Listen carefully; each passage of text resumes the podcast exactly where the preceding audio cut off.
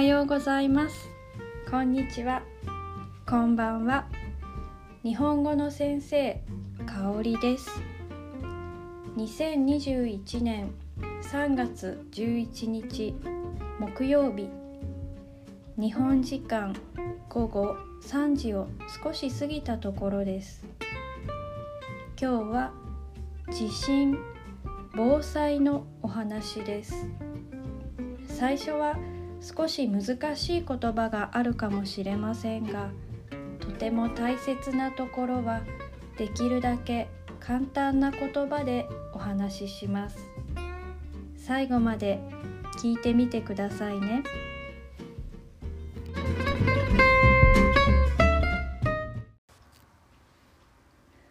じゅうねんまえの今日にじよんじゅうろっぷん、日本では大きな地震がありました。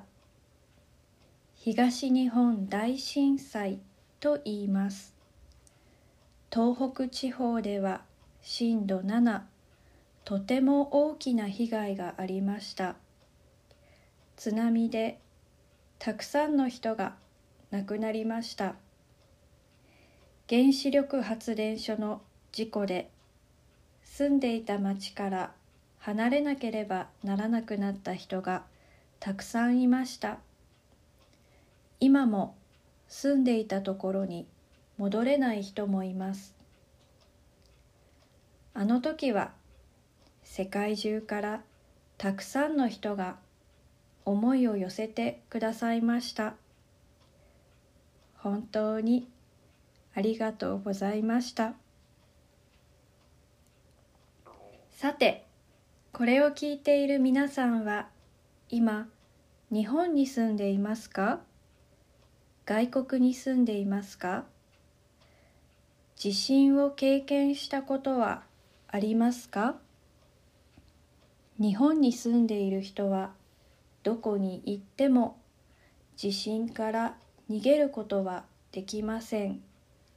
ですから、大きな地震が起きた時のための備え、準備、これが大切です。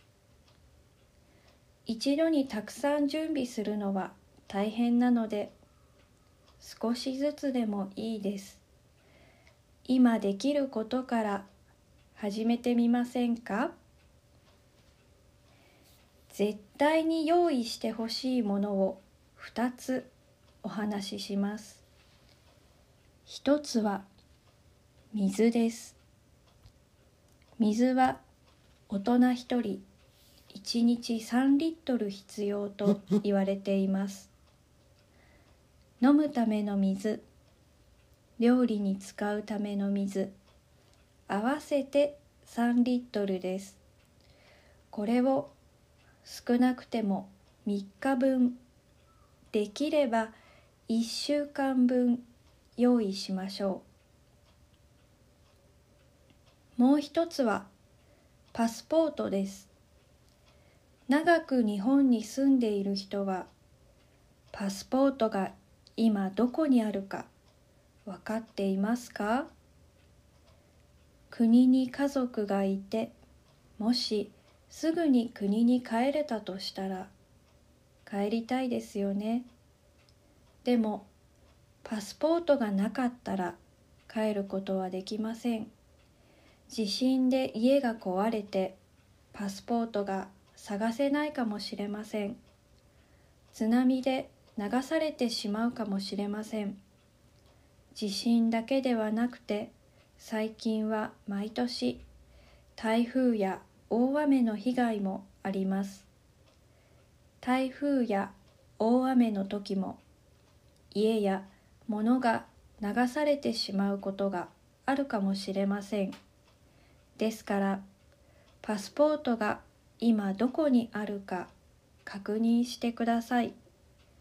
逃げるときにすぐに出せるようにしておきましょう。今回は水とパスポートふたつだけお話ししましたが、本当はもっともっと備えておきたいものがたくさんあります。これをきっかけに一度考えてみてもらえたら嬉しいです。今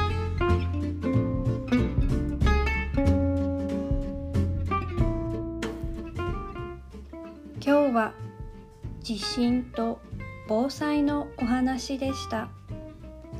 最後まで聞いていただいてありがとうございました。